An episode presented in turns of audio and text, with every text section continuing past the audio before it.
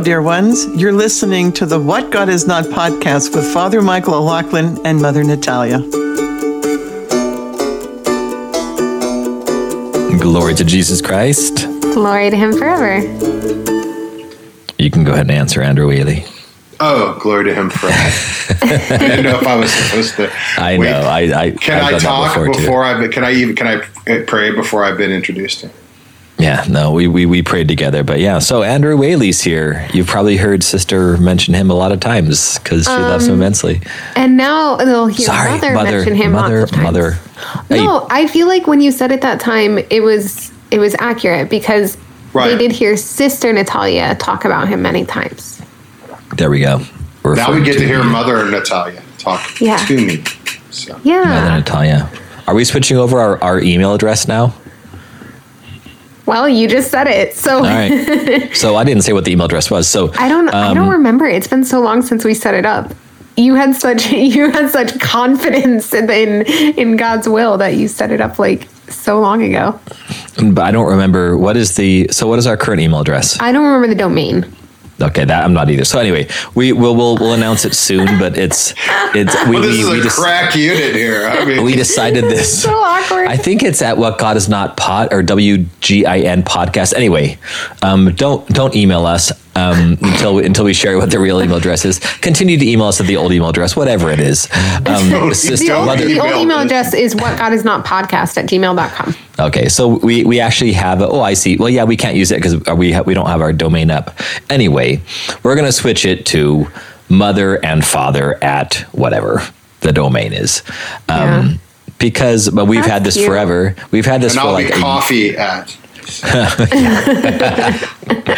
You'll find out why that's funny and appropriate in a second when we introduce Andrew Whaley.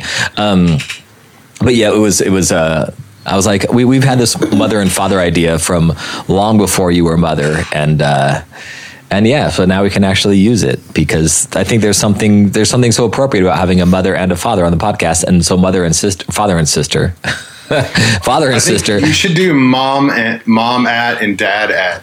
Mom and dad. The problem is that the dad at would never get answered. Like I, I would not, re- I would not a respond one, to a yeah. single email because because Mother Natalia is the only one who responds to emails, unless she puts my name on it and she sends me a little note that says says, "Hey, um, you know, you have these emails and you're at the airport right now. You should do them now." And I'm like, "Okay, fine, mom. Oh, I guess I guess she is mom." So, and then I, then I get that was actually your response last time.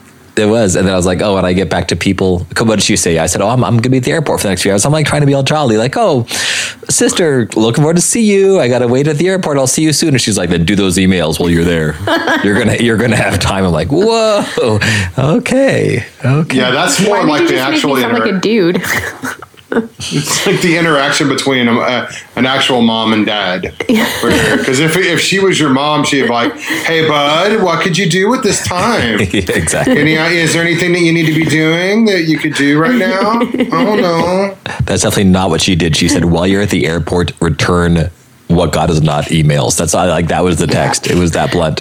And then And I'm like and waiting you in line. thought- and then and then when you got here and we had dinner, um, I was like, Father Michael, the emails, and you were like, I did, I answered them, and I was like, you didn't answer all of them, and and you were like, I did, I answered all of them, and I said, no, there's one more, and you looked back and and you were like, how did I miss it? And I was like, because it's from like two months ago. That's how you missed it.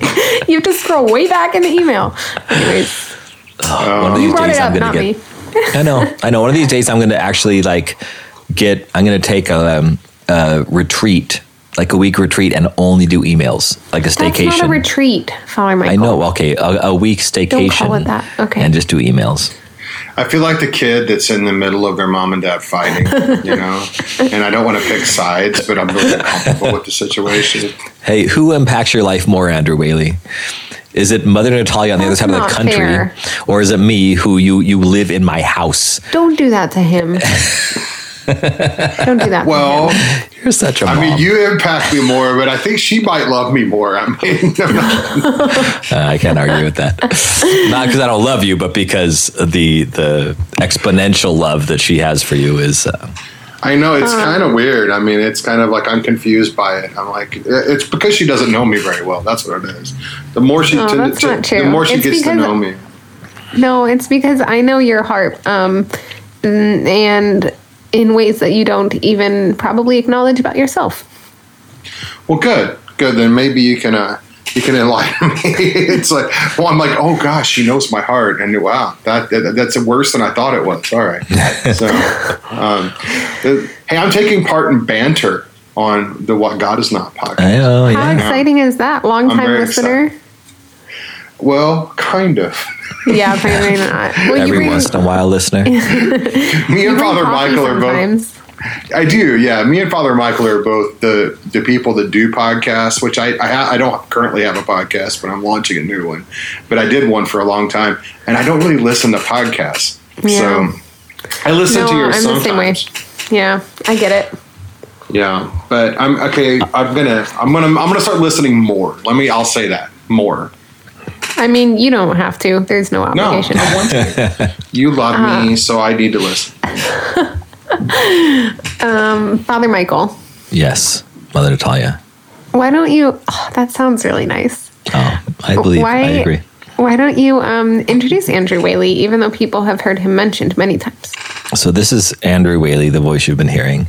Um, I think I've known him as long, if not longer, than I've known Mother Natalia. When did we meet, Andrew Whaley?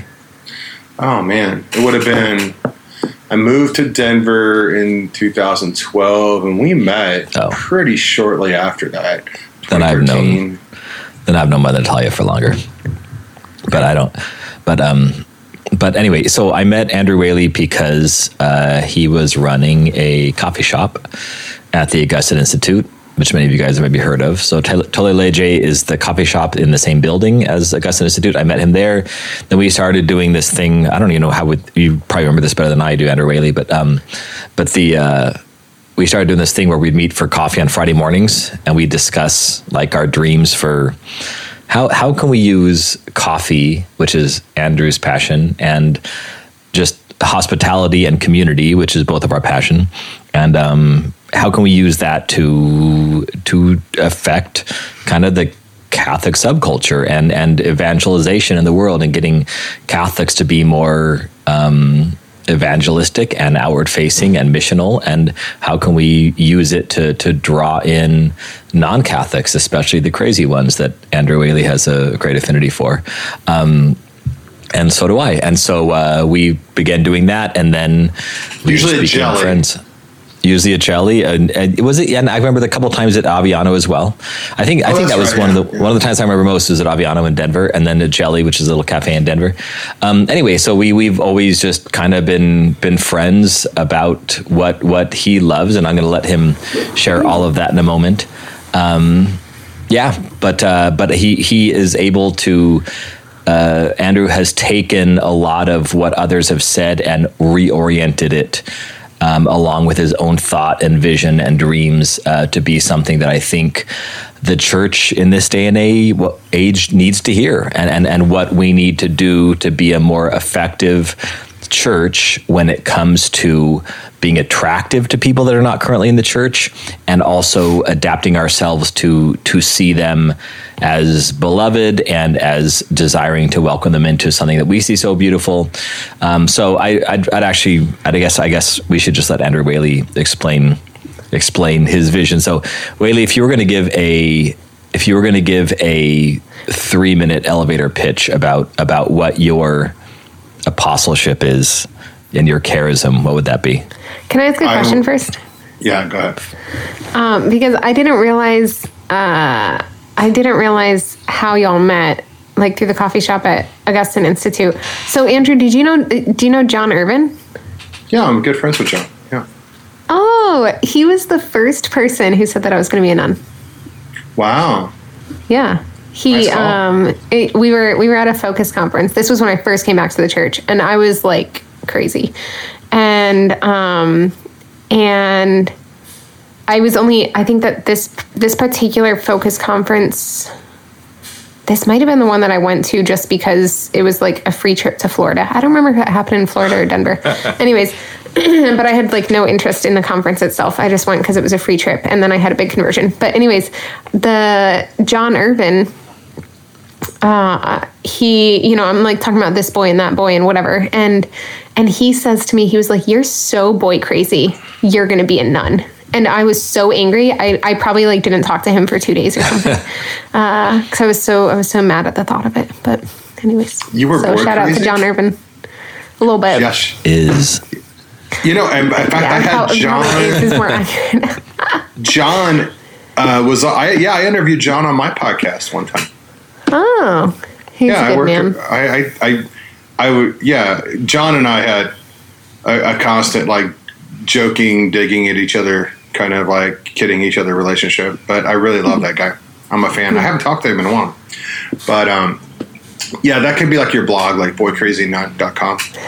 That's a Yeah, I that might be kind of scandalous. So I mean, it would cause questions, and then you could clarify, and then that would now you're it's an icebreaker. Um, it has been fulfilled in her monastic life. That's for sure. Um, there you go. Um, she has high standards for boys, so she just ended up. um, so, I, so uh, three minute three minute. Um, if I had, so if I had a three minute elevator pitch, I would hit the button to stop the elevator and make them listen to me for five to six minutes. Um, All right, let's do the five to six minute version then. I can't. I mean, well, I can't introduce myself in, in three minutes. I'll try. Um, no, I'm pretty good at this. I can do. So, um, my name is Andrew Whaley. I am the founder of a project called Calix, uh, that which is our, or Calix, if you want to be correct in Latin, um, which means cup or Ooh, chalice in Latin. Just kidding. Go ahead. Yeah, no, I should change it to like Kylix or something. Um, we need to figure out what the old Slavonic word for the cup is, and then use that. Um, what did, what did you say? It's it's Latin for? cup or chalice. Like in the Latin Mass, it would be like, uh, hoc est enim calix sanguinis mei. This is all the cup on my blood. Um, so it's yeah, I mean it's, the, it's it can mean cup in and it's it's actually comes from the old from the Greek word um, kylix, I think, which was the cup they used that big two handled kind of ceremonial like liturgical cup that they used in the symposium, which was basically a a drinking party that started with liturgy, went through poetry and, and music, and ended up in like absolute debauchery, like as each cup came around. So somewhere between debauchery and liturgy, it's Calix, right there in the middle. Um, there's the money quote for the podcast that they were all everybody could troll me on. Um, no, um, so I, I found this project called Calix, and we design, build, train, and launch uh, hospitality spaces, primarily cafes and coffee houses, as places of missional engagement between the Catholic world and primarily the deeply unchurched. Um, is kind of the vision. I don't get to build that as much. A lot of times we build a lot of uh, kind of internal community incubators where it's like Catholics wanting a place to hang out with Catholics and tell each other how Catholic they are. And I'm fine with that. That's good. But we we're we're kind of barreling towards a demographic iceberg, and at some point we're going to have to invest in some knowledge and some um, some structures to talk to non-Catholics because that's all we're going to have left. Just do the math. It's like so. Um, so that's what we're trying to do. We're trying to build um, a uh, an apostolate, a form, a structure, a set of best practices for evangelization in the post Christendom era you know and so in that's that's that's basically it. Now through that process of building uh, coffee houses and, and hospitality spaces and coming up with the principles and the best practices and the underlying theory of this outward facing evangelization we've come up with other types of interfaces other types of contexts that, that we kind of work on. But beyond that kind of develop some best practices and some kind of insights and principles around the per se around the facing outward and around reaching the deeply unchurched. Sorry, we, yeah. we need to we need to let sis mother tell her joke, or she's not gonna, or she's not gonna be able to hold it together. Yeah, I asked Father Michael before we were recording. Father Michael said something to me. He was talking about this mission, and and she's like, "What what is Andrew Whaley going to talk about?" Yeah, and I said, uh, "This, this, and uh, outward facing missional." And You said what did- outward facing evangelization, and I was like, oh, is that like downward facing dog? And Exactly. It is Um, exactly. and that's all I can think of right now is What you, up, dog? time you use the word outward facing. I was like, she's got to get this out, or she's just gonna be giggling the entire time. It's, it's it's all yoga. Basically, it's just yoga. Up dog, down dog, sun salutation, whatever you got. We're yeah, that's totally no. That is not what we're doing. At So all. wel- welcome to the squirrels on our podcast, Whaley. That was a total cowboy. Oh, yeah, um, cowboy. And now we'll go back, back, back to your spiel. Dude, you know, you know more than anyone else in the world that I am pro level at squirrel distraction. I mean, it's like I have, I, I don't even have ADD. I have, I have ADOS, which is attention deficit. Ooh, squirrel. So, I don't let, me, let me ask you this. Let me ask you this, Whaley. Who, who, who is who has complained the most about your squirrels? That's how we name our squirrels. It's whoever complains the most. Is there someone in your life that has ever complained the most? So, like uh, like Perla Hoskins complains all the time about the distraction, and then Cowboy yeah. kind of fake complains about it. So that's how we got so our that names. it could be named after him. Yeah. what do you want to name my your squirrel? squirrel is called Everybody. That's his name. He's every squirrel. Um, I don't know. I'd have to think about it. I've kind of systematically removed everyone. who, yeah. I've removed everyone from my life that's annoyed by it because, I mean, I literally read the report like when I was like four or five years old. I was in child development class, like I was one of the little subjects that the high school kids were writing about. and I got to do that when I was in high school. And my teacher says, "Hey, you want to see something cool?" I'm like, "Yeah." And he hands me this piece of paper, and it's the report that was written on Little Bitty Me, right? And it sounded like my performance review today. It sounded like every single. I mean, I am. I talk. I talk too much. I use a lot of big words, and um, I am really hard to keep focus on anything. So I'm like, okay, four. I was four. So it's probably not going to happen. I saw I saw a thing online the other day that said that it was a tweet or something, and the guy said that he's like, you know, I'm attention deficit disorder. You know, ADD has really affected my life, and so I thought, you know what, I should learn more about it. I should really understand it. So I did three solid hours of internet research about ADD, and what I found out is that the Canary Islands are named after a breed of dog, not the bird. Like, where did you put the cameras? That is absolutely my life. You know, So but that, Andrew, yeah. um, oh, go ahead. I was gonna say, well, that actually does feed into um, what Father Michael said that I kind of I one of the ADD I think can be kind of a superpower in the sense that I think about a bunch of things at the same time that people wouldn't normally think about at the same time, and sometimes. Patterns emerge and analogical kind of relationships emerge between these things. And I end up putting things together that no one would put together, and you create something new, and that's innovation. So Calix is kind of a mismatch of a bunch of influences of things that I was trying to think about that I kept thinking about the other things and I identified patterns between them. So, I mean, I in some ways ADD is my cross. In some ways, it's like I would fight you if you tried to take it from me because it's kind of my superpower at the same time. Nice. But, yeah, We have so, we have a we have a phrase at the monastery of uh, mother says that certain certain struggles and stuff that each of the nuns has. She says that this is our cross and our crown. Hmm. that's a great line. Yeah, I always say that the flip side of your greatest weaknesses is your greatest strength. Hmm. You know, like two sides of one coin. You know, Have you ever had those flip side pretzels? those things are so good. They're This is so good. a real real time squirrel, right? That was like the, I mean, I even noticed how squirrel that was. I mean, when I when Andrew Whaley is going, wow, that was super ADD. No, but they're so good. Have you had them? All right, No, I'm. I'm as, as the least Okay. ADD right now. I'm gonna I'm gonna channel Deacon Jonathan Dean and say, get back to the topic. Okay, yeah. Let's go back. right. Let's go back. Go way back. Uh, okay, so we're gonna look. So Calix, uh, as we're doing this, you know, so I tried to do some experiments around um, retail shops, just, and I thought that maybe this could be just a way, kind of a spirituality of entrepreneurship, a way of being um, behind the counter, so to speak. And then it just it, it became clear to me after two experiments in retail that it needed to be a more purposeful, probably nonprofit project. And so I ended up consulting in that first consulting gig.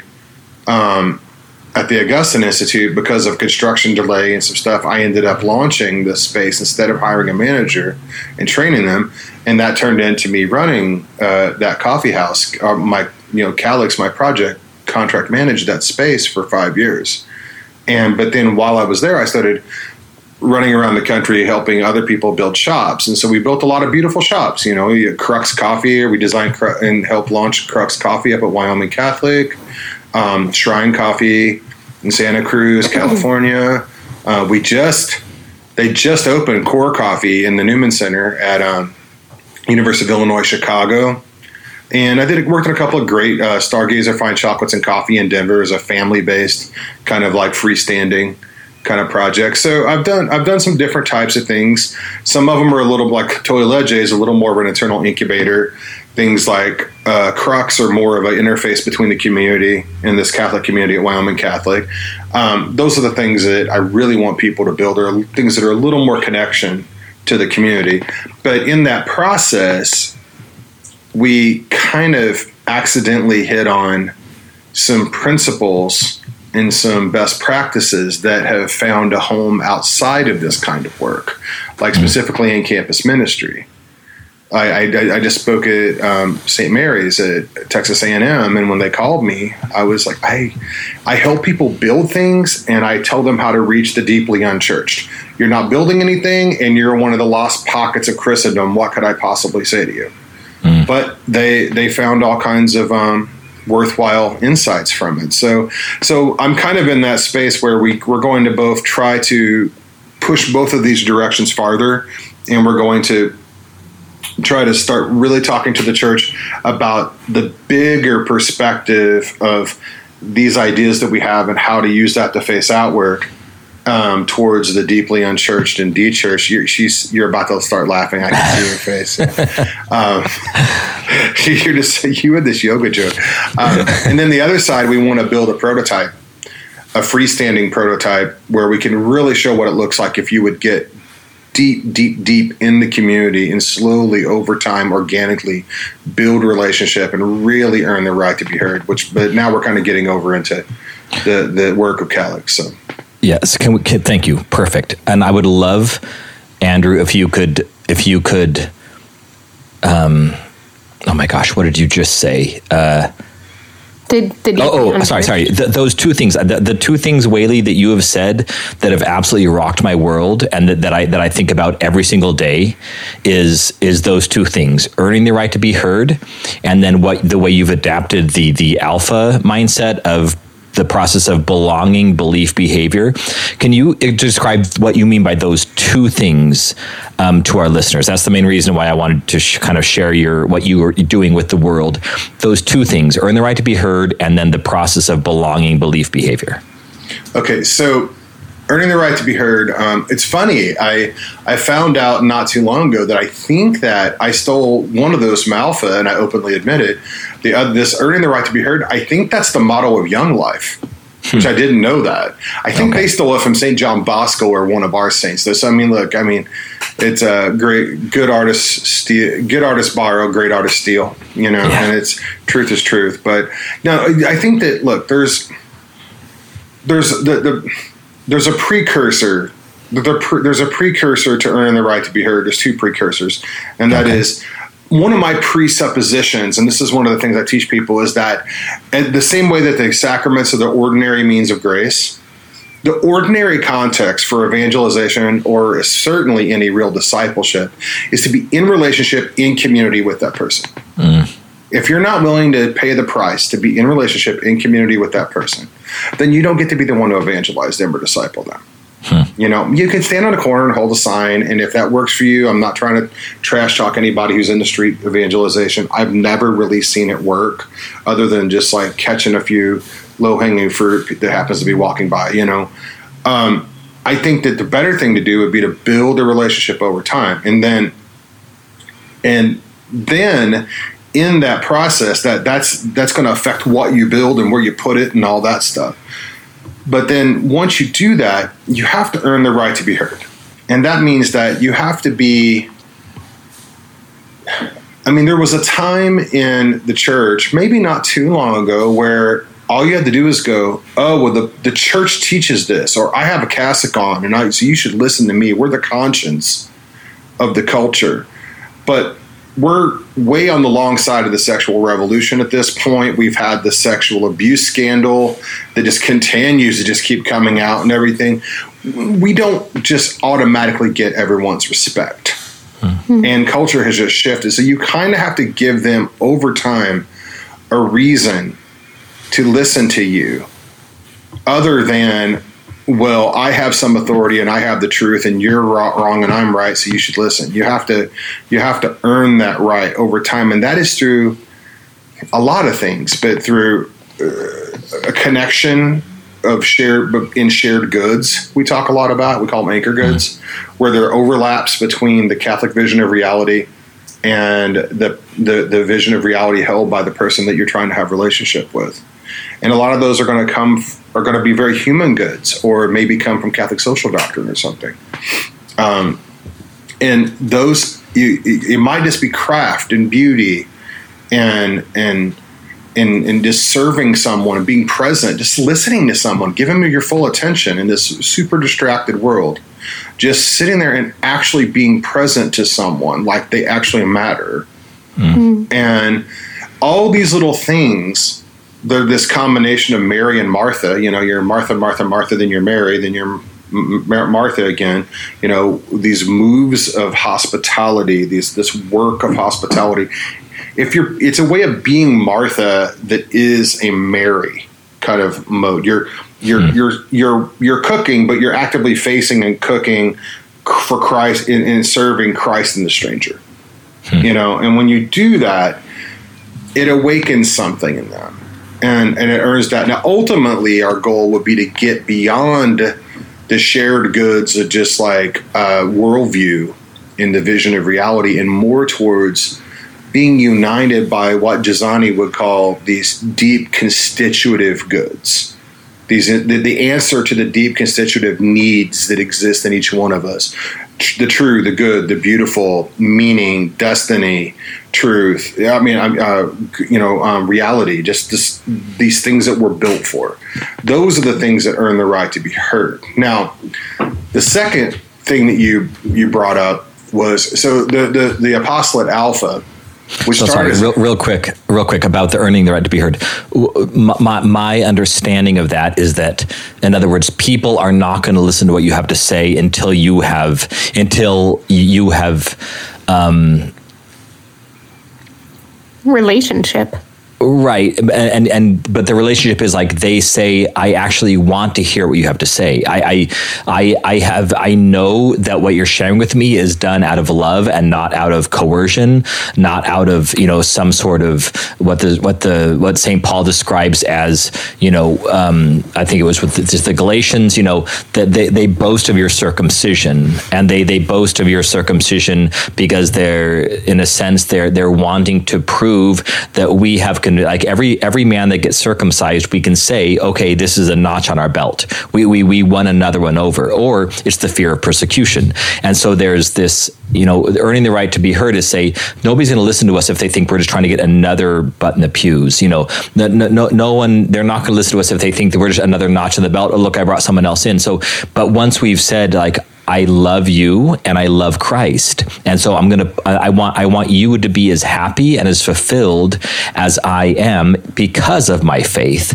And once they're convinced of that, and I, what I was going to bring up is that somebody actually, maybe it was even you, Whaley, or somebody said, this is what the banter is. I mean, there, there, there's certainly banter haters in any podcast, but sure, yeah. the banter is a, is uh, I'm going to, I'm going to be saying something, but, but you have to get to know me first. Like this is like um, Elizabeth Merzey, who both of you know, like she's, she's, her husband's from from Afghanistan. She speaks fluent Farsi. When she went over to Afghanistan, she said, before any business gets done, you have to ask how your family is. You have to find out how that you have to say how you've been. Like the the relationship has to be built before any business gets done. The same thing we went down to Mexico. Same thing. Like down in Mexico, you you you you establish that human relationship, and the business does not matter. We're not doing this because of business. You know, mm-hmm. I need the business, but my relationship is more important. So earning the right to be heard is kind of what people have said. The banter is the banter introduces us as individuals. People learn our personality, and then then they would say, well, now I'll listen to what they have to say, not because I'm searching for truth, which people should be searching for truth, and many people are, but because this is a truth that is coming from a place of great authenticity and this is very dear to them one of those lines i think i've shared on the podcast before but i love the the line at the very beginning of um, of blue like jazz by um, who wrote blue like jazz whaley do you remember Uh, Donald Miller. Thank you, Donald Miller. So he has that line, and it says something like, "It's more eloquent than this." But I never liked jazz. One day I was walking down the street, and there was a guy playing the saxophone. He played for ten minutes and never opened his eyes. Now I love jazz, hmm. and it's like There when. you when. Yeah. because he was just saying like this guy the jazz is worthy of love because i've saw this i saw this man love it and it's worthy of love so therefore i'm i want to love jazz because i saw someone loving it and and, and therefore it must be worthy of love so one thing that the banter does one thing that the earning the right to be heard does is it says we've built up enough of a relationship where you you're going to say i'm i'm curious about Christ because this person has given their entire life for him. This person has given up so much or loves him so much that that, that wouldn't be attractive to me unless I unless I was attracted to you and, and I and I, I wanted to engage with you. And now what makes you tick? What makes you give up so much? What makes you love so much? And then when when we say, well, it's actually it's actually Christ and and and salvation and heaven and love and self gift um, to the poor, all these things, and they say, well, let, let me find out more about that. So anyway. Um, that, that, that that's why I love the earn the right to be heard so much, just because so often we'll get to this in a moment with the second thing you're about to explain, Whaley, but but so often um, we just we want to cry out the truth from the rooftops and almost beat people's head, beat people over the head with with truth without understanding that, it's not that they're not accepting truth, that they they they they're not in a place where they can even hear the truth, let alone then accept it, and that that that being in the place where they can hear it and will actually be responsive, will actually be open to listening to it. That's kind of the first step. Um, that's the earning the right to be heard part. There's, I have, I have a few comments on that. Uh, first of all, just so I don't forget it, because it's the last thing you said. Um, I was kind of praying with that this morning because I've been praying ever since my. you told me, Father Michael, before my life profession to pray with the Gospel of Saint John, um, and then afterwards to pray with the prophet Isaiah. And uh, I'm still, I'm still praying with John because I've been moving through it so slowly. But I, I just read the yesterday morning. Sorry, I read the the part in John 17 no 17 is the priestly prayer. 18 18 is is 18 the the um, betrayal Yeah. okay so in john 18 um i was praying with the part where peter cuts off the ear um of one of the soldiers and um and well a couple things that i noticed in that in that gospel passage. One is that jesus' response is uh, shall i shall i refuse or not receive or something like that? Um, the chalice that the father is giving to, to me right? Um, and one of the things that i found interesting was john's gospel account does not have Jesus praying, "Let this cup pass, um, let this calix pass," if you will. Uh, John John's gospel doesn't have that. The other three have that, or maybe two of the other three. And so it's interesting that that John doesn't even have the part where he's it has Christ's prayer of "Let this pass for me," but he does say to Peter, um, "Should I refuse this chalice?" And but the other thing is, I was realizing, like one of one of the the um, messages there for me was that though though we're called to defend Jesus, i.e. the truth, though we're called to defend the truth, it's not always at the time or in the way that we want it to be. And and I thought of how many times I have with such zeal, quote unquote, defended the truth, defended Jesus um, by cutting off an ear. And and doing so much more harm than good and and not allowing it to be what the lord actually wants it to be which is what i think you're saying but but i so so anyways i just was um i was praying with that yesterday with that gospel but uh the other cut, thing cut, cut it, cutting off his ear was kind of a, a lobe blow. that was funny. Andrew knows I like his puns a lot. So, so um, the the other thing is that's really funny. The other thing is that I I think that what this comes down to this this earning the right to be heard is something that all societies have like for all times um, in some sense you've needed. But I think part of the reason it's so true today is because we all have this this gap in our life of being seen. We we feel like we're not seen, and so someone wants wants to feel like we have this deep ache to really be seen and to be loved. Um, and it's like you you know everyone knows the person. Father michael's like this. Um, my friend father boniface is like this. The the person who you're at a party with a bunch of people and they love all the people but when they're in a conversation with you like you're the only person in the world who matters right now I experienced that with Father Boniface at your profession. Hmm. really Yeah, outside. that's that's yeah i mean I that's had that that's how he exact is experience. He knew everyone there. Everyone was clamoring for his attention, and I was his universe for a few minutes while we were hmm. talking.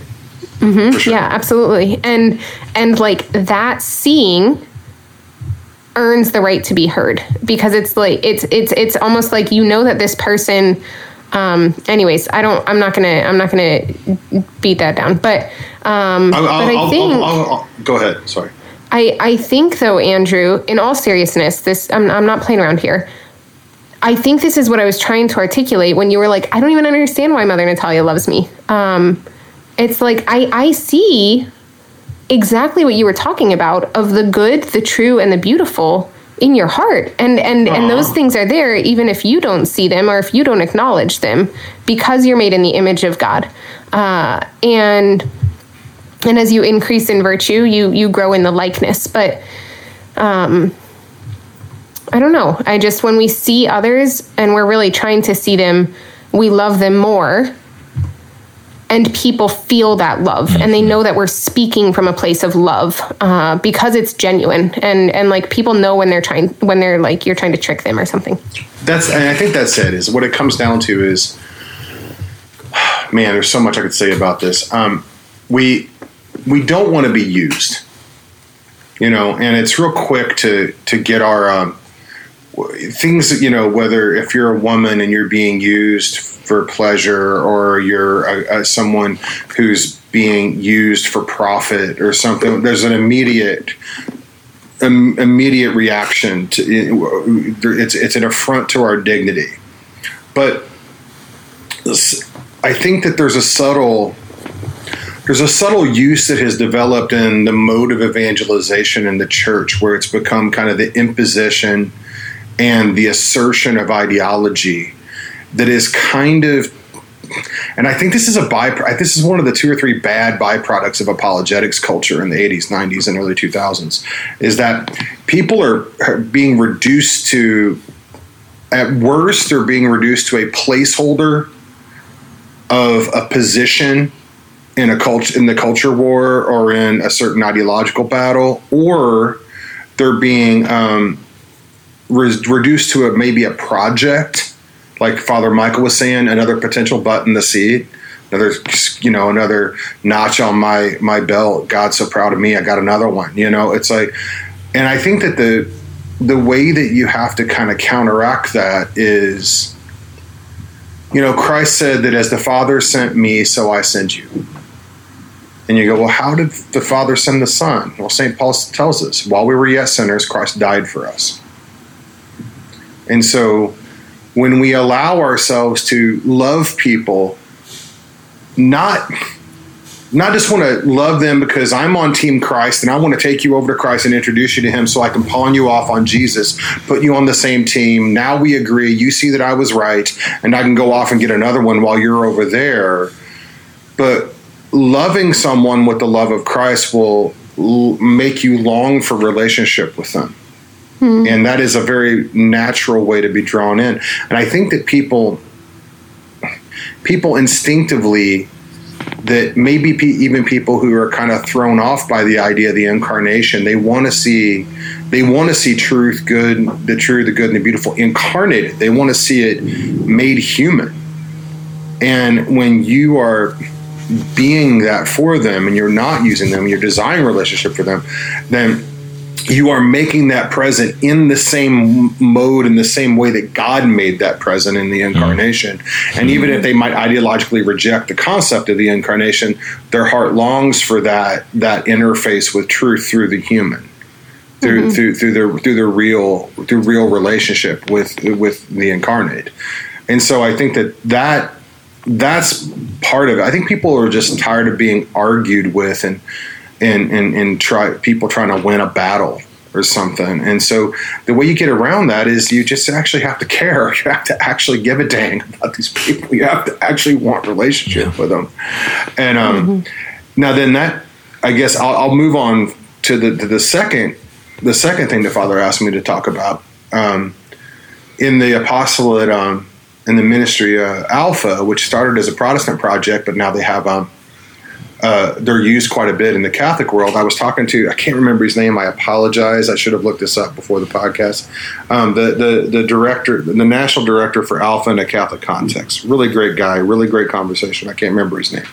Um, I'll have to look it up. It's been months ago. My ever since taking care of my mom for a few years, it's just like my brain, my my memory doesn't work the way it used to after all that stuff with my mom. But that's a side story. Um, and so um, he told he gave me the greatest gift, and I said I'm going to steal this and I'm going to attribute it every time I use it, though. Hmm. and that is, he said that in Alpha they want people to belong, believe, and behave in that order. Hmm. And it's the exact opposite of what we do as Catholics in the modern world. We're involved in this ideological battle, and we're just like, look, I don't care what you believe, and I don't want relationship with you. Just don't don't get an abortion. Just don't stop being gay. Stop doing this. Just change your change your behavior. Now, if you change your behavior because you heard the kerygma and you're like Jesus is Lord, and oh, maybe you even became a Catholic, okay, that's that's great. I like that better. But really, what I wanted you was to, to act different. It's an ethical project. And then in the end, it's like, okay, you won.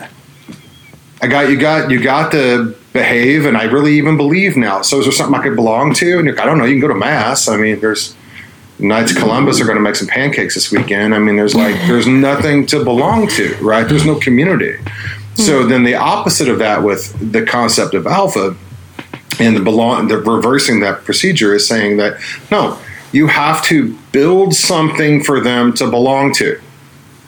So while they're still they don't believe Jesus is Lord, they maybe don't even believe in God. And they're still living with their girlfriend and they're still doing whatever you think they need to stop doing. That you need to build something that they say, no, that's my place. That's my home. Those are my people. Now, how in the world they do that with Alpha, I don't understand because, I mean, a bunch of blatantly religious videos and questions, you're going to kind of, we're going to filter out a lot of people that aren't willing to go there. So I, I kind of go back way farther than that. People that would never come to something like Alpha, you know, um, uh, people that would never walk into a church for the most part is what we're trying. Those are the people we're building for. So then you have to build. So then the question is, well, what in the world can you build that someone who doesn't believe and is not behaving is going to come to five days a week and feel at home and loved? Coffee. That's what we do. Coffee. I mean, there's there's a few things you could do, but I mean, there is a a, a community forum in Western civilization where people come to it every day. They spend time with people that are very, very different from them and have even deep conversation with people that are very different from them. And that's normal for that community forum. So you're not going to have that conversation in the produce aisle, but you will have it at your local shop. Yeah. So we Coffee just shop. do that. Yeah, your local coffee shop. Yeah. yeah. So, so just to reiterate, sorry, go ahead, sister, mother. No. I was going to say, so to reiterate, the the especially I think for our contempor for the contemporary Western American in this case, um, what you you have it, they're, they're going to be. It's just like uh, you know, Chris Stefanick so eloquent about the three transcendentals: truth, beauty, and goodness. Where the the like nobody in this generation and for the past three generations has cared about truth or goodness. Both of those are completely subjective. There's no objectivity. But but this generation does respect beauty in a way that it doesn't respect the other two in general the secular secular generation. So in other words so let's focus on beauty and once they have beauty and once they understand beauty for what it truly is because that's one thing that is going to get your foot in the door then they may actually seek out if they believe in objective beauty they may then seek out objective goodness and objective truth and, and these things that are so uh, real when it comes to faith and the transcendent. But with this it's like the, the people don't have faith and they certainly don't behave according to the faith. So but what they do desire, especially post COVID, is community, is this belonging. So, so if they if if they first belong, and you say, you know, you're going to be you're going to be so different than other people here, but we don't want you like come and belong, and then from belonging, they're going to say they're going to see some thread among the belonging that that that then hopefully they the Holy the Holy Spirit guides them to the next step, which is belief. Then they believe, and then once they believe, that affects their behavior. So you can't expect be, change behavior in the beginning. You you you have a place of belonging that leads to the Holy Spirit seems to be leading that from belonging to belief and then to behavior, and it has to happen, like you said, Whaley, in that order. Absolutely. And then I have one, one more question for you, Okay. but I want a mother I, to. I want I want to I want to riff on that real fast. Sure. At the risk of giving any any kind of props to Chris Stefanick, you know. Because, you know, I just can't stand that guy. You know, me and Chris just don't get along at all. But he's kidding, they're friends. Go ahead. um, you know, and Barron says the same thing, Bishop Barron, that the, the, the beauty is a spearhead of the new evangelization. And it's funny, it's the it, the same way that that belong, believe, behave is the reverse of what we normally do in the Catholic world. If that's also the reverse, right? Because it's like we will leave blood on the field for the objective nature of the true and the good. yeah. But then it's like, well, you know, it's like we don't, we wouldn't know the beautiful if it came up and bit us. And we put up with so much ugliness in our churches and the way that we do things, and the way that we design, the way we, uh, everything about the church. uh, We we we are, we we really are okay with that now. That and it's interesting that the modern world, I think, in relation to beauty, I think that the modern world has been numbed to to the ugly you know we're harder to shock and we will take a, a level of ugly that we wouldn't take before. But we haven't been completely inoculated against the beautiful. We Right. it's it's it's still um every pagan that you know that says that they would hate the true and the good or whatever uh, as we define them when they go to rome they go to st peter's. Why? It's beautiful. You know it's like so i think that but now now then you say okay take that concept of the beautiful even, even and, and double down you go look at like culinary beauty or design. I think design is to the moderns what rhetoric was to the ancients. You have to have good design. Hmm. You know and then just craft. Everybody loves craft now. Craft and art artisan work and everything is that form of the beautiful has has become huge. And then even just look at the the way you live the way you carry yourself the way you listen to them the way you serve them the way you're the way you do everything you can act beautifully. The way the greeks would say that there was a beautiful death or something or he, he died a beautiful death. Beautiful can be applied the, the in different ways. And i think that i think as catholics you hear a lot of people griping about the beautiful and it's really just an excuse to make fun of bad churches and then redecorate churches to make them look more like pre-Vatican II. Which I'm okay, great. I like those churches, and I think that we do have ugly churches, and I like the older churches better. But that's kind of like you're getting you're getting out of it with an easy answer if you think it's only architectural and it's only pretty paintings and statues.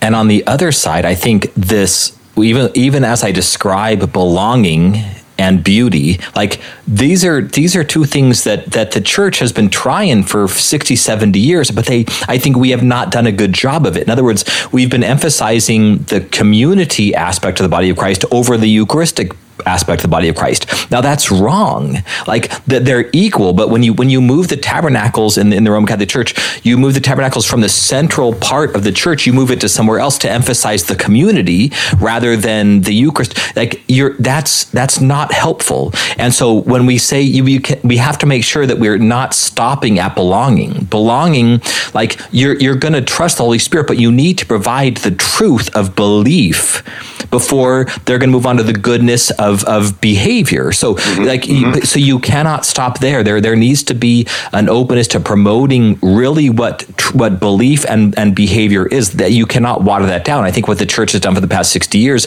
is we emphasized beauty and we emphasized belonging to the detriment of the other ones. For sure. And then so sure. and we watered them down said, "Oh, you don't need those. You don't need to believe that it's really the body of Christ. You don't really you know need need to, to behave according to the truth of the gospel and the truth of what the church teaches. So there has to be an authenticity to all three levels, but while at the same time acknowledging that the authenticity of the second two are not going to even be respected until the authenticity of the first one, without taking away the other two, is is actually lived out. Yeah. And then I have mother. Uh, we need to let mother talk. I, yeah, sorry, mother. no, it's okay. I uh, there. Well, there are a few things I'm thinking now of just how I think that there's a certain power to to a coffee shop in particular. Of I, I remember I was a barista in college, and uh, and I I just could see in people's faces what a difference it made made when they would come in and and I'd greet them by name or I'd start their order sure. before they before they placed it because Absolutely. I just knew what they wanted and everything, you know. And so it's like coffee shops in particular have have this atmosphere in which it can so easily become a place of belonging. And so I think that there's there's something good there of it also makes me think of the cheers um, yeah, for sure. The Cheers intro song, you know, the yeah. Sometimes you wanna go where everybody knows your name. Right. Norm, the, right? Norm. Yeah. Yep. uh, but the other thing, have I ever told you about the coffee shop in Cuba, Andrew? No, no, you haven't. So when I lived in Guantanamo Bay, there was a coffee shop um, at the church, and it was called wait, wait, Iguana You lived in Guantanamo Bay. Yeah, I didn't know. Uh, yeah, for two years. So, um, what did so you when do? I was in, um, mostly waterboarding. I'm you got put, you got put Oh, I thought you were you were in Guantanamo. I thought that you are subversive. Um, wow. So, so the uh, yeah, that was not a funny joke. I regret I regret that. Well, but it was more like with it was more like pour over coffee. But you were pouring coffee on you were pouring water on something. It was just coffee grounds. You know, it was so, kind of like. so I was in sixth and seventh grade at the time. So I was, um, I don't know, like 12 or something. But uh, so there was this coffee shop uh, called Iguana Crossings, and it was at the church. It was owned by the church. Uh, for, for a hmm. while, my dad managed it. But this coffee shop, it was really neat because uh, all of the drinks were free. Hmm. But in order in order to pay for it, people would the reg, the regulars would when they came in to get their drink every once in a while they would be they would bring a bag of coffee beans or they'd bring a jug of half and half or they would and that's how that's how everything was supplied and we never had to charge for the drinks and and that was just this beautiful it added this like communal sense to um, this is my coffee shop you know and mm. my dad let me my dad let me work there uh, sometimes, and so I would take like a two hour shift or something like that.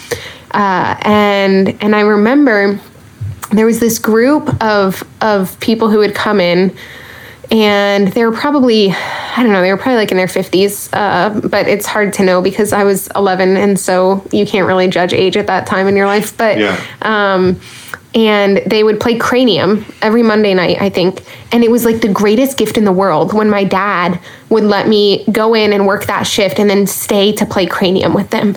And and I think I think that they weren't even all Catholic. Um, there were like three or four of them, and they I think they weren't even all Catholic.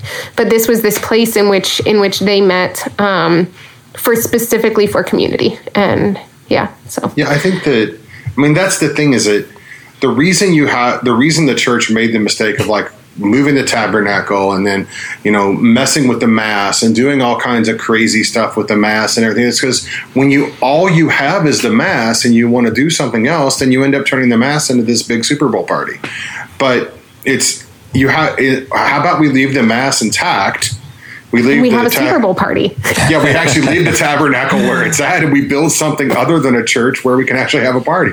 And we have a party every day. We mm-hmm. bring people in, you feed them, you give them something to drink. You know, you do these normal human goods. You know, and that goes to say that it's like if you're going to build this, and you're going to build something that Catholics are not going to that, that, not only Catholics are going to come to, then you have to build it in a way, and you have to brand it in a way, you have to name it in a way that that is is ergonomic to the people that you're trying to have relationship with you know? And so you know if you call it Immaculate and serve a poppuccino and give a free scott hahn book and a rosary with every latte then you're, you're going to get people once I have to stop using that joke because someone tried to call something immaculate. I'm like, no, no, that's bad. Don't use that name. That's the that's the icon of what not to do.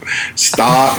Well, it's so fun, right? It's fun for Catholics. If you watch a bunch of EWTN, then you're going to love that name. But you're not trying to reach people that watch a bunch of EWTN. Yeah. You know, you're trying to reach people that are wouldn't know what EWTN is. You know, you're trying not trying to create that that space full of your people like you. You're trying to get outside of that. So I think that that's um. But I think yeah, this normal the normal activity of the cafe. I mean, the four things that mark the cafe are con- the consumption of food and beverage, conversation, reading, and writing. Those things. And then things like gameplay and stuff like that have, have, have been a part of it and, and, and different aspects, but just just spending time together, doing things together, conversation, just maybe reading a book, writing in the corner, just those normal, very human things are the moves of, of, of the community inside of a space like that. But, Father, you had another question. I did. Um, I I would love for and, and let me just, I'll I'll lead into this. So this is kind of my reflection, but um, when I was when I was a, a priest, probably six seven years. Um, shout out to Tom Hewley. Uh, this businessman in Denver approached me and said, "Hey, I'm putting together a cohort for this priestly leadership program called Good Leaders, Good Shepherds, and it's a four year program, and it's it's a it's kind of leadership legacies for priests, and so there's it's leadership training for priests, and so I went through this, and God bless Tom, he had kind of handpicked probably seven or eight of us priests that he knew that he wanted to be in this cohort to do this four year program. And it was absolutely incredible. I mean, it was, it, it, I, I, wish I had adopted more. I still have all the resources, but it was, it, it really did give me hope for, for here's how you can use kind of common sense, tried and tested leadership um, models for business that can also work in within the church, adapted towards you know the the body of Christ and uh, and and the parish model and I, I, so after going through this, I said, you know, why don't why don't you teach this in seminary? Like this, this should be a course in seminary. And he said, oh, we tried, but the semin, no, none of the seminarians listened. In other words, it, it, they all when when you presented them presented them with an idea of said, hey, look, you're going to have you're going to have people in the parish that are looking for this practical thing, and they're looking for this spiritual thing, and they're looking for this, and all the seminarians just it's kind of essence. And I remember this when when I was a seminarian, you, you think that you're going to be better at this than you are going to be. You, you think it's going to be easier, and you think that you think that there's the solutions to the issues in, in parish life are just kind of you know pray harder and and and like love the way you love. Like oh people are going to respond to the way i love. That's not always the case. So but he said in other words they the, the seminarians have not lived the life of a pastor yet so it needs to be offered to priests like five years after they've been in the ministry because then they're going to be like I need something else. Like this mm isn't as easy. And, and, then the same thing happens with like ECF and CCD. Like when we educate children, like they're bored out of their minds a lot of the times in these classes because we're, we're kind of throwing church teaching at them without them even asking what church teaching is. Or so we need to kind of go back and find out. So the, the, the other phrase, I don't know where you got this from, Andrew, but, but don't answer any unasked questions. In other words, if people come to you, don't start throwing answers to the questions they haven't asked. They're not going to listen. They're going to be bored out of their minds. So, so uh, can you explain where you got that from, and and how you see in the context of these outward-facing hospitality centers, like like how, how do they how do we approach that idea? You know, Yeah, don't okay. answer any unasked questions. Um, so there's a precur- there's a there's a precursor concept to that, that and they're both kind of from the same place. Um, the the the the the, pro, the prohibit the prohibiting of answering unasked questions is from a quote by uh, Reinhold Niebuhr that says something along the lines of, um, "There's nothing more shocking than an answer to an unasked question." But I got that because the uh, Giussani, Luigi Giussani, used to quote that all the time, um, and so the the the precursor concept of that is um, kind of the heartbeat. In some ways, here's what you're doing. Here's the kind of place you need to build to be able to do this. But here, here is really what you're doing, and that is the awakening of desire. And what do I mean by that? You know, um, and this is like all blatantly stolen from Father Julian Carrón in the first chapter of a book called Disarming Beauty. Everyone should read it. And um, Carrón says basically like, look, you you meet someone and they have insufficient or incomplete answers, right? They're wrong. They're they're a materialist. Let's say they think there's nothing but atoms in the space in between them. So we as Catholics say, oh, that guy needs some information. Let's get him some information. And like the Bar and the Blues Brothers that had both kinds of music, country and western, we have um, we have both kinds of information in the church, catechesis and apologetics. So it's like, okay, we got to get this guy some catechesis and some apologetics, right? And Carrón says, no, no. He says that reality, the fullness of reality, even the infinite, gives itself freely when questioned correctly. The reason this guy has insufficient or incomplete answers is because he's asking insufficient or incomplete questions of reality. And then he says, well, you know, why, uh, why is he doing that? Well, he says it's because his desire's not been awakened yet. And he says, well, then the obvious question is, well, how do you get your desire awakened? Um, he says the same thing that Plato said about the good. You got to get around someone whose desire's been awakened. Yeah. And so that's what I do is build a context for repeat enga- engagement where we on the on the far side of the counter can kind of go about this process of the recovery of our own hearts, so to speak, to try to, to try to awaken our own desire and maybe live with an awakened desire and in a way that that will rub off in people all the things that people have kind of dialed their desire down to what they know hmm. or if they can't dial it down they numb it with booze or facebook doom scrolling or porn or busy or whatever you can get your hands on to numb that that desire for this thing that you don't know what it is because you've written off community you've written off christianity you've written off religion but yet somehow your heart is hungry for something more than you have access for. And you can either dial that down or you can numb it, or you can let it hurt and wake up. One of the two. Um, and then, so then we we go about that, and and and then I think that being present to Christ and the stranger in the Benedictine mode of care of hospitality is a is a unique way to really really awaken yourself by serving Christ, being in that Mary mode while you're being Martha. And then the other side is the flip side is loving them with the love of Christ. You know, instead of seeing them as a project, letting Christ longing for them be present in you. So you're kind of Christ loving Christ in that hmm. moment. And that I, I've noticed that a, a place opens up between you. And I'm not talking about apologetics without words a place opens between the guest and the person serving in that mode that does two things that the Holy Spirit can inhabit. And it does two things it, it helps you recover your own heart and awaken your heart, and it rubs off and it awakens their desire as well. Now, where did, how does that have to do with the question you asked me about unasked questions? When that, I had to say all that to, to give this answer. So, when that desire, when that holy discontent, when that you know, C.S. Lewis talks about you see some beautiful sunset or hear a great beautiful piece of music or hear some beautiful really true lecture or read a book or something or um, see a beautiful human being.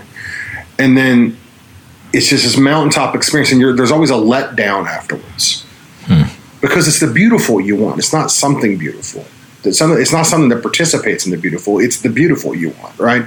So when living that life in community recovering your own heart, living and living with an awakened desire in the context where you're anchored by these shared goods, you're increasingly being anchored by these deeper, more constitutive goods.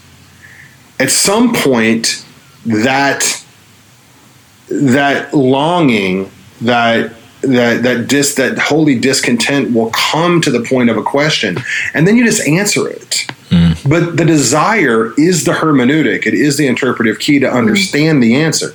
So yeah. telling them the answer before they ask the question is like me walking up to someone in Cuba and telling them the answer in Hungarian. They don't speak that language.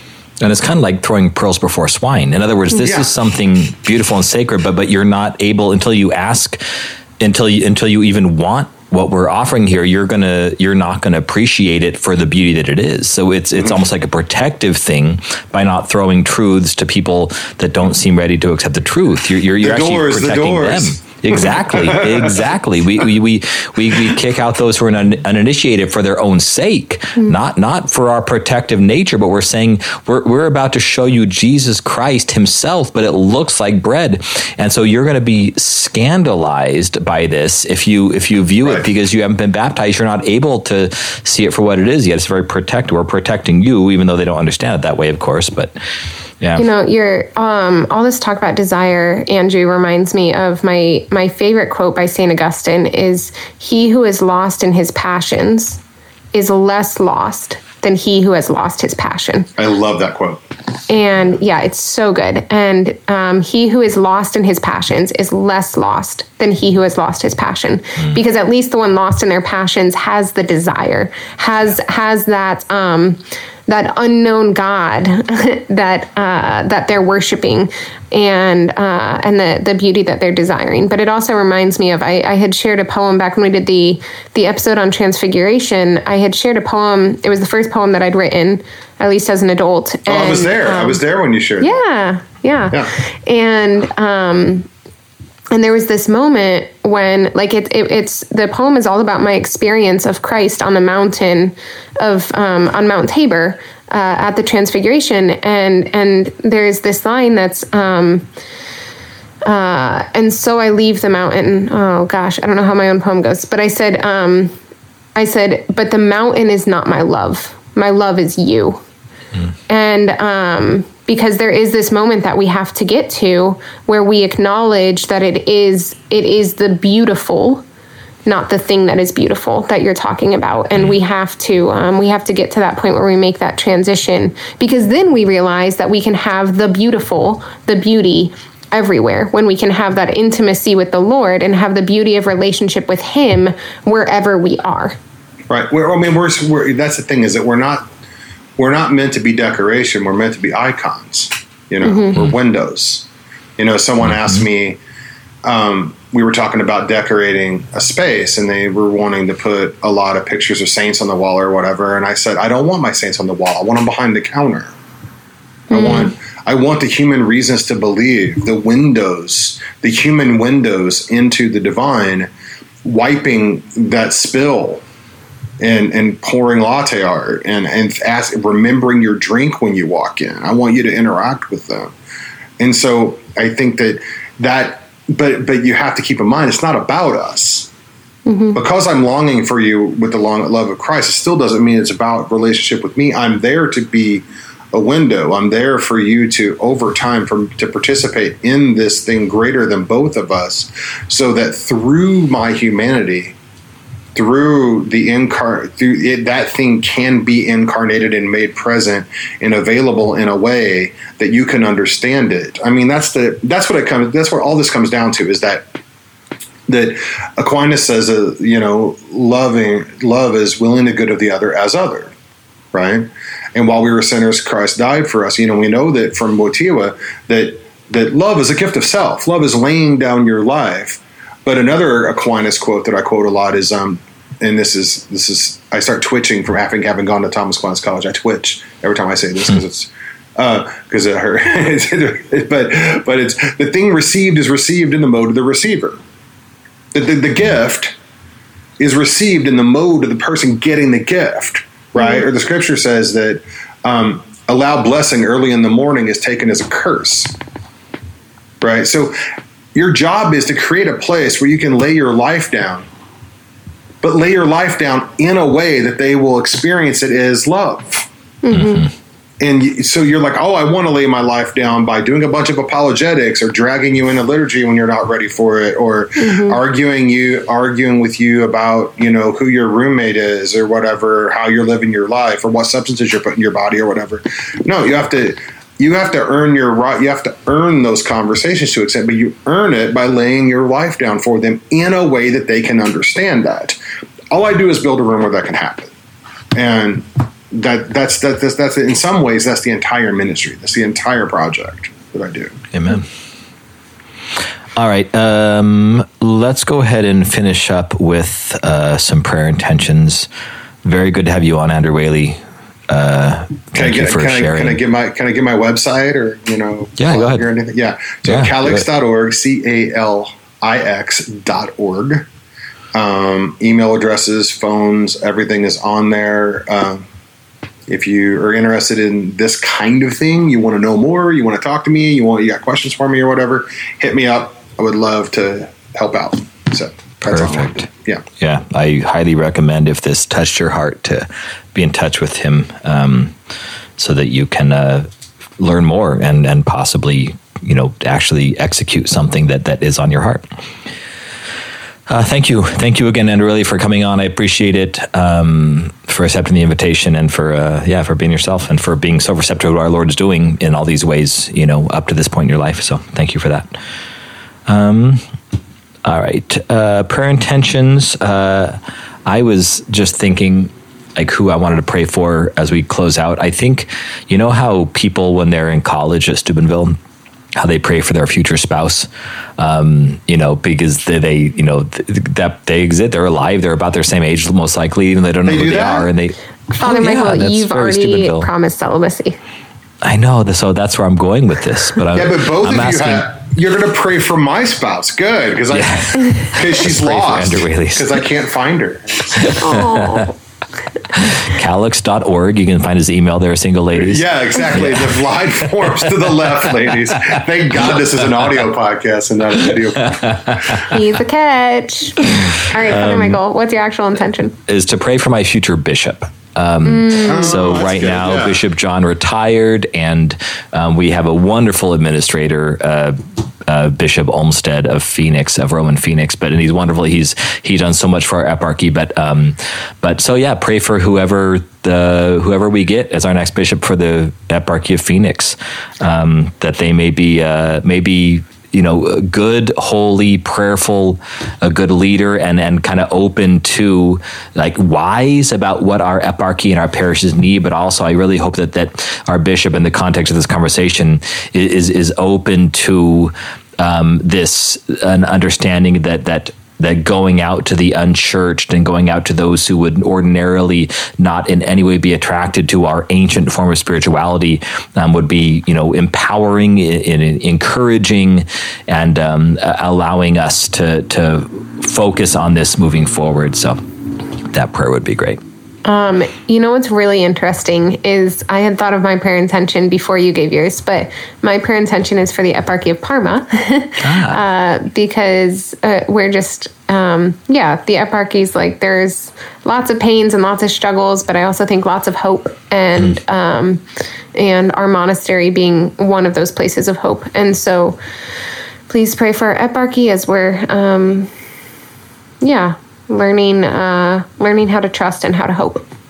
Amen. Eparchy of Phoenix, uh, Parma. Sorry, both.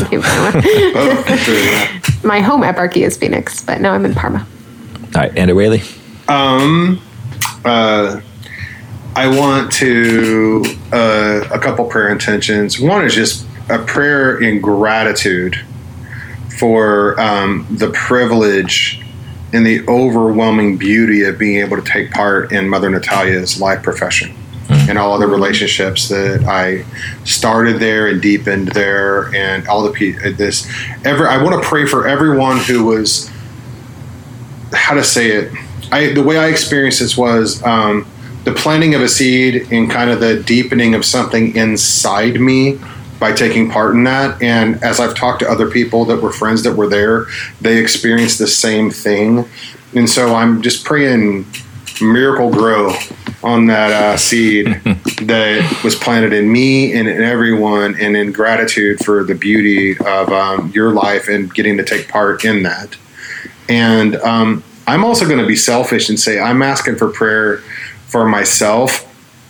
Um, I'm I'm now back out in the world after you know COVID isolation and two and a half years of being a caregiver for my mom. Calix got put semi on hold a lot during that time, and um, I've got to really pull the trigger on some definite plans and ideas. And i'm at a fork in the road on a lot of things both personally and professionally right now. And i really um, i really need discernment and i really need clarity from our lord on a hmm. few things both personally and professionally. So i'm going to ask for i'm going to ask prayer for myself. So Amen. there you go Um, I forgot that I need to give a very quick thank you also to Ryan Taylor, who um, sent me a package of liquid IV for as a life profession gift, and um, I also got cards from other listeners that I'll respond to eventually. Um, but I have lots of thank yous to send, so please be patient. Uh, but Ryan, I wanted you to know that other than a something that the community ordered on Amazon at one point. Your package is the first that I got addressed to Mother Natalia, and so that was Nice. exciting. oh nice yeah Cool. And I'm, I'm before I give a blessing here at the end, I just want to I want to say, and I don't know if there's. I mean, I know that three names that popped up while you were talking, Andrew, about kind of engaging with people that have had their desire awakened, and and being around them makes makes that desire increase in us.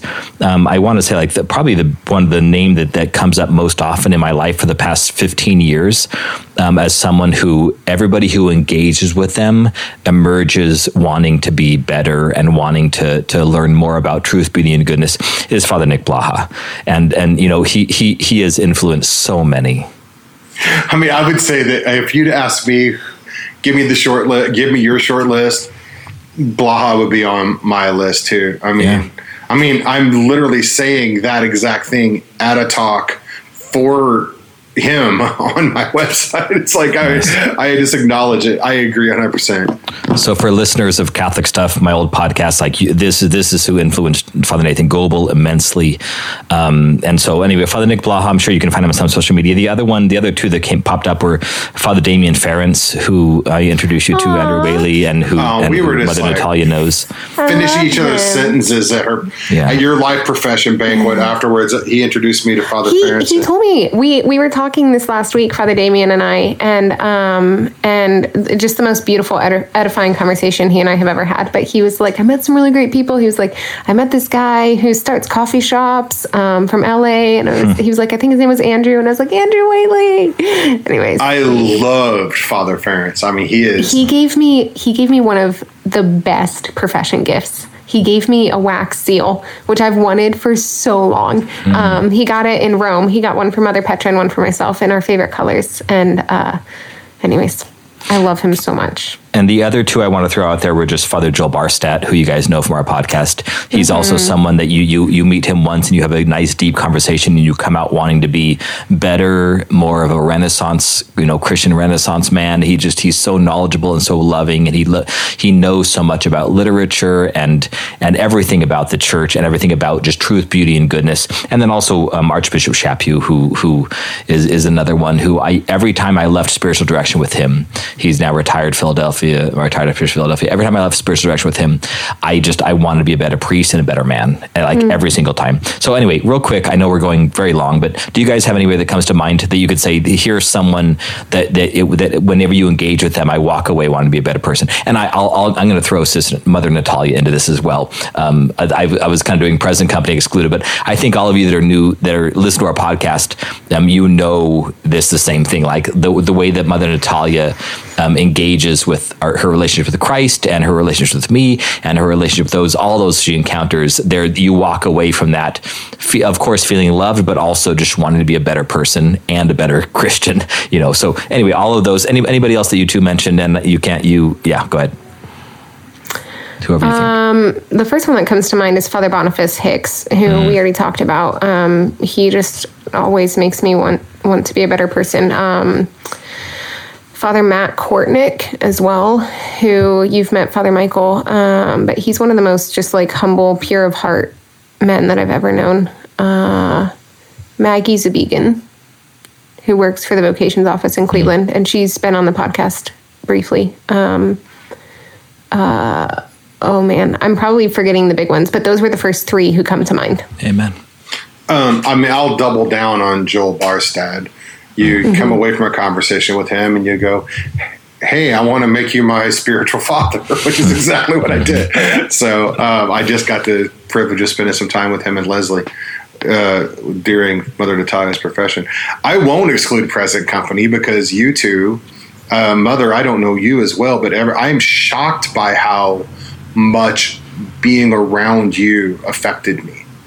Just, I, I don't, you, I, I, I've, I've told 30 people this, but like, for some reason, I, I showed up and I met Mother Natalia in person the first time, then Sister Natalia, and you jumped up after sending me a funny picture on my way there, like when when are you going to get here, you know? And then you jumped up out of a coffee house or out of the outdoor patio, walked over and hugged me, and I felt like I was hugging someone that I've known for twenty years. I felt like I, I'm like I was seeing one of my oldest, dearest friends. It was there was a, a, a point, there was a, an aspect of which Christ radiates, reality radiates through you, and love radiates through you. That I I, it, I felt it, and it affected me immediately. And mm-hmm. it's it's been surprising and shocking, and and beautiful. And then from the first time I met Father Michael, we just started immediately finishing each other's sentences and just when we get together we start throwing gasoline on the same fire back and forth and it it makes me want to be a better person and when it makes me want to seek christ it makes me want reality. Um, i'll definitely double down on blaha for sure. Uh, the, the guy's just incredible and i mean I, and, and, and you're talking about global I mean, I, I just built a coffee house or designed and helped build a coffee house for um, a spiritual son of Blaha's, who was Blaha was his focus missionary. and now he's a priest too. And when I was talking about discipleship and you know, you might not even know you're being discipled because it's so seamless and so human. He said that's what Blaha did to me. He was in discipleship for like two, three years and didn't know that he was in this program Yeah. called discipleship because Blaha was so real and human. Another one that I'd throw out would be um, um, obviously the entire Schneer family. That's I mean- exactly what I was about to say. Justin and Oakshneer, but the entire family. Yep, all three. of Yeah, I mean. I mean. I when I am ready to just jump off of something or whatever, I just go to the Schneer's house. I sit down in my spot at the end of the uh, fire pit, and someone puts a glass of wine in my hand, and my goddaughter crawls up on my lap, and I end up with like four or five little girls crawling all over me, and I walk away going, "Reality is beautiful, and this is good, and goodness still exists in this world, and I want to be a part of it." You know, just it's absolutely. So, I mean, I, I got a list. I, I tend to collect these people and surround myself with them. Mm-hmm. You know, that's Those why. are the kind of people you want to surround yourself with. yeah, that's why I loved um, meeting Father Ference and meeting uh, Father Boniface at your at your life. So I was like, oh, I just I just picked up two more. Okay, it's like uh, it's so great. Yeah, All right, I'm going to give a blessing. Um, thank you both. Thank you both for the time and, and for, Thanks for having me. podcast. It's so great. It was good.